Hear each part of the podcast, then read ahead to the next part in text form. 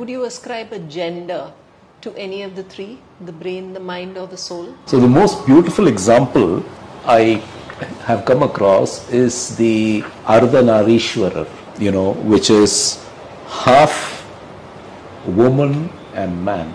Ardha Narish Ishwara.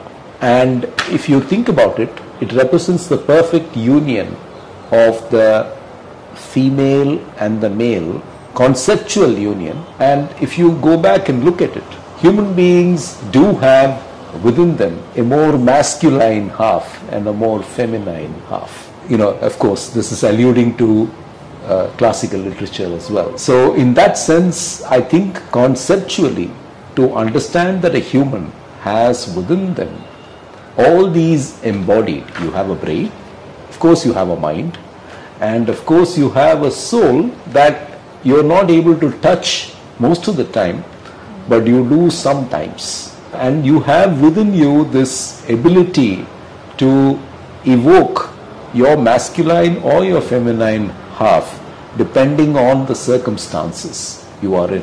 It's, it's a very nice way of trying to understand this conundrum that uh, we are talking. Can you give me an example of that? Sure. We were discussing earlier that empathy, for example, is something that is stronger in the female of the species in general. And of course, these generalizations are hard to make.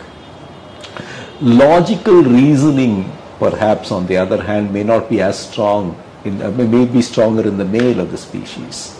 Now, all of us are capable of empathy. There are times, even the most logical of us, uh, save a few exceptions, switch on our empathy from time to time. And very empathetic people do switch on their logical half from time to time. So, in a sense, we embody all this within us. We are most of the time in one schema of operation, but we have the capacity to switch to another schema of operation depending on the circumstances, what we are being exposed to, what we are thinking about at that point in time.